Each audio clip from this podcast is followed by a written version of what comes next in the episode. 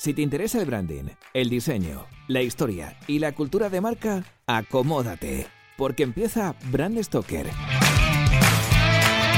con Rubén Galgo.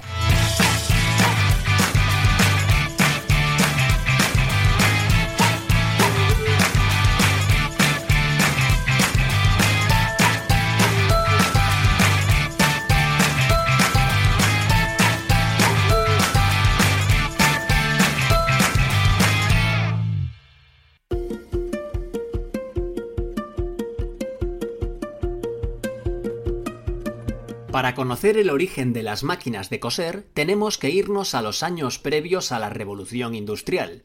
En 1755, un alemán llamado Charles Frederick Wiesenthal patentó un instrumento mecánico que facilitaba la costura.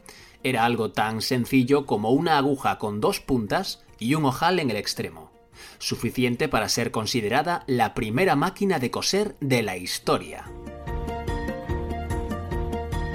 35 años más tarde, en 1790, un ebanista de origen inglés que respondía al nombre de Thomas Saint creó una máquina para coser con punto de cadeneta.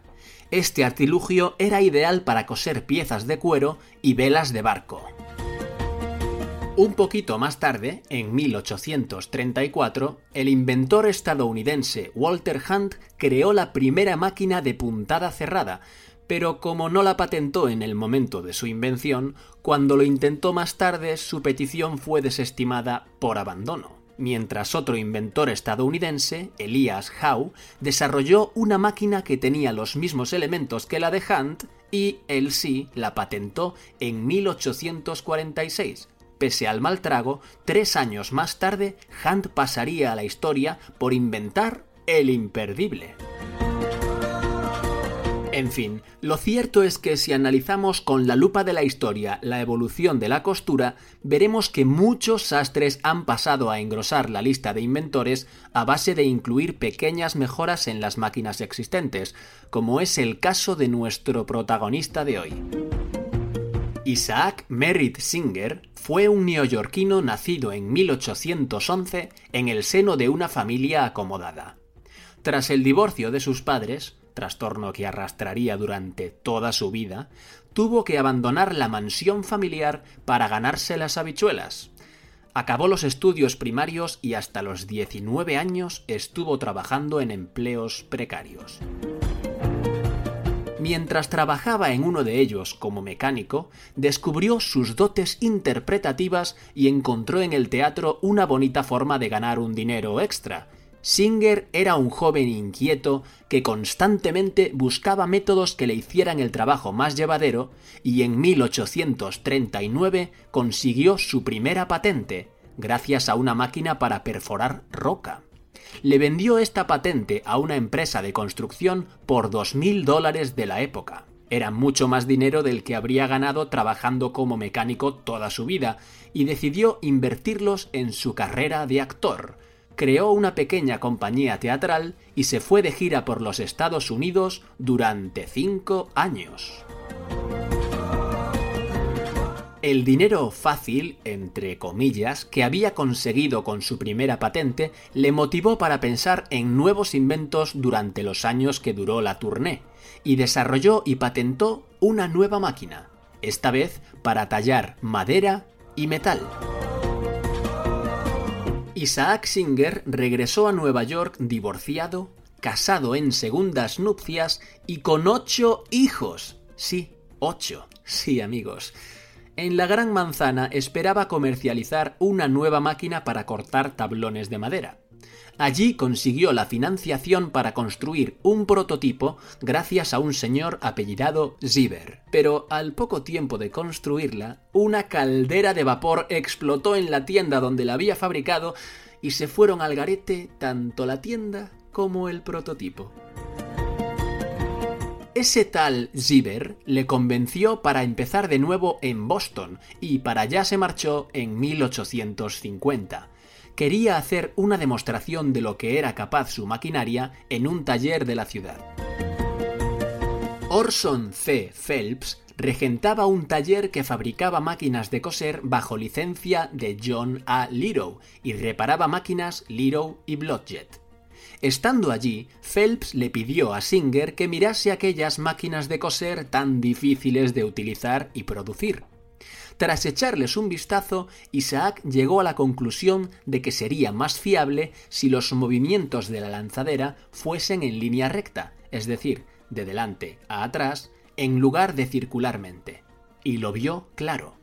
Después de 11 días de trabajo y un coste de 40 dólares, en 1851 Isaac Merritt Singer patentó y desarrolló una máquina que podía coser 900 puntadas por minuto, cifra muy alejada de las 40 puntadas por minuto que podía dar una costurera avezada. Sus principales características eran una lanzadera recta, obviamente, un brazo en suspensión, una aguja con un ojo en el extremo más cercano a la tela y un prensatelas que sujetaba la tela estirada sobre un apoyo horizontal. Este último detalle facilitaba la costura en cualquier dirección. Por último, la máquina era accionada mediante un pedal. Esto fue toda una innovación porque hasta entonces se hacía a mano mediante una simple manivela. Algunos elementos de este aparato estaban claramente inspirados en la máquina que Elias Howe inventó cuatro años atrás. Este le denunció y ganó el juicio, pero hasta que se celebró, Singer siguió trabajando y desarrollando mejoras, como un dispositivo para la tensión del hilo que patentó en 1852. La cuestión es que bajo el nombre I.M. Singer y compañía, Isaac vendía máquinas a 100 dólares la unidad. Su practicidad para la costura y la facilidad con la que se adaptaba al uso doméstico cimentaron el éxito de la empresa. Solo dos años después de su invención, Singer abrió una filial, levantó una planta de producción en Nueva York y cambió su denominación empresarial por Singer Manufacturing Company no se puede decir que se trabajara mucho el naming, la verdad. En 1855 inicia su expansión intercontinental en Francia, en la Exposición Universal de París, cómo no. Al igual que otras marcas que hemos visto como Suchard o Sueps, este tipo de eventos fueron un empujón para las compañías. En este caso, su máquina de costura ganó el primer premio y ese mismo año Singer se convirtió en la primera empresa mundial en el campo de la costura a máquina. Pero lo mejor iba a llegar al año siguiente. Edward Clark, inversor y socio de Isaac Singer, le propuso ser la primera empresa en establecer un sistema de alquiler con opción de compra. En el fondo, era una compra a crédito en cómodas cuotas. Esta operación facilitaba la adquisición de una máquina de coser a quien no disponía de todo el dinero, pero es que además permitía a cualquier persona mejorar su productividad, ganar más dinero y elevar su posición social. Vamos, que era toda una revolución en el comportamiento del consumidor y se traducía en miles de ventas. En paralelo, la compañía implantó un novedoso sistema de venta a domicilio ideado también por Clark. Pero este genio de la estrategia comercial no se quedó ahí. Para asegurarse la venta a puerta fría, le ofrecían a sus potenciales clientes una red de franquicias con la que garantizaban la reposición de las máquinas antiguas por modelos nuevos. Lo realmente interesante es que estas técnicas marketingianas se siguen empleando en la actualidad. Pero Isaac Merritt Singer no fue un lince solo en los negocios, también lo fue con las mujeres. Sí, amigos, Isaac era un ligoncete. Tuvo al menos 24 hijos con varias esposas y amantes reconocidas. Por eso decimos lo de al menos, porque a saber cuántos eran en realidad. Fue conocido que mientras estaba casado con su primera mujer, Catherine inició una relación con Mary La mujer le pilló, se divorciaron y se casó con la querida, con Mary Ann. se mudó a Nueva York con Singer y allí le pilló paseando en su coche a una empleada llamada Mary McGonigal. Merian lo denunció y Singer fue detenido por bigamia. Al final, Singer pagó la fianza y se marchó corriendo a Inglaterra, donde terminaría sus días en 1875. Para que veáis su pasión por las mujeres bellas, se dice que la Estatua de la Libertad está inspirada en la fisonomía de su última mujer, Isabella Eugenie Boyer, un bellezón parisino al que sacaba 30 años. Pero bueno, vamos a centrarnos en lo nuestro.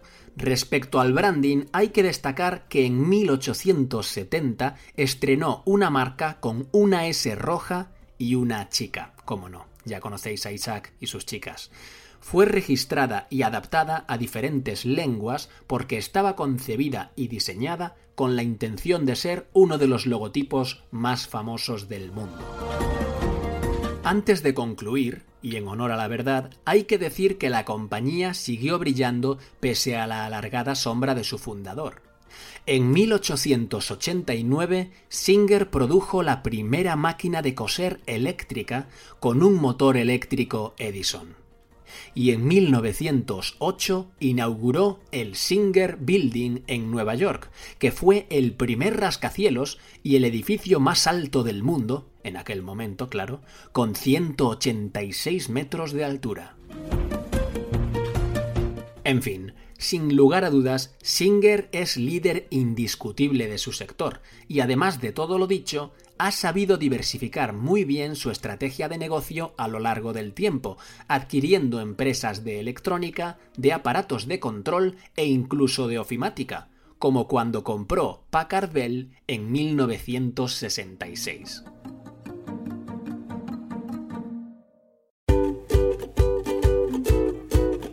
Pues hemos llegado al final de este programa de Brand Stoker y como siempre tengo que deciros que ha sido un placer.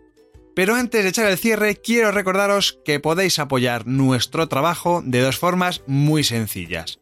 La primera es realizando vuestras compras en Amazon a través del enlace de afiliados que tenemos en nuestra página web.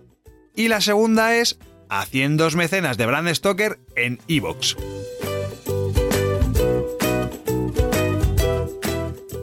Brand Stoker es una iniciativa de Gallicus. Gallicus es el estudio especializado en creación y gestión de marcas que dirige Rubén Galgo. Si lideras una empresa o eres la persona responsable de crear o actualizar la marca de tu compañía, no dudes en ponerte en contacto con nosotros. Búscanos en nuestra web gallicus.com.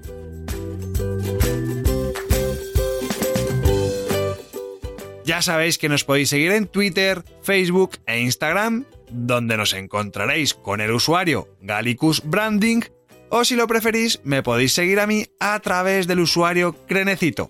Por supuesto, no olvidéis comentar este programa, darle a me gusta y compartirlo en vuestras redes sociales. Y si os habéis quedado con ganas de más, podéis escuchar más programas de Brand Stoker en iVoox y sobre todo en brandstoker.com. Muchas gracias por estar ahí y recordad, como dijo Paul Rand, el diseño es simple. Por eso es tan complicado.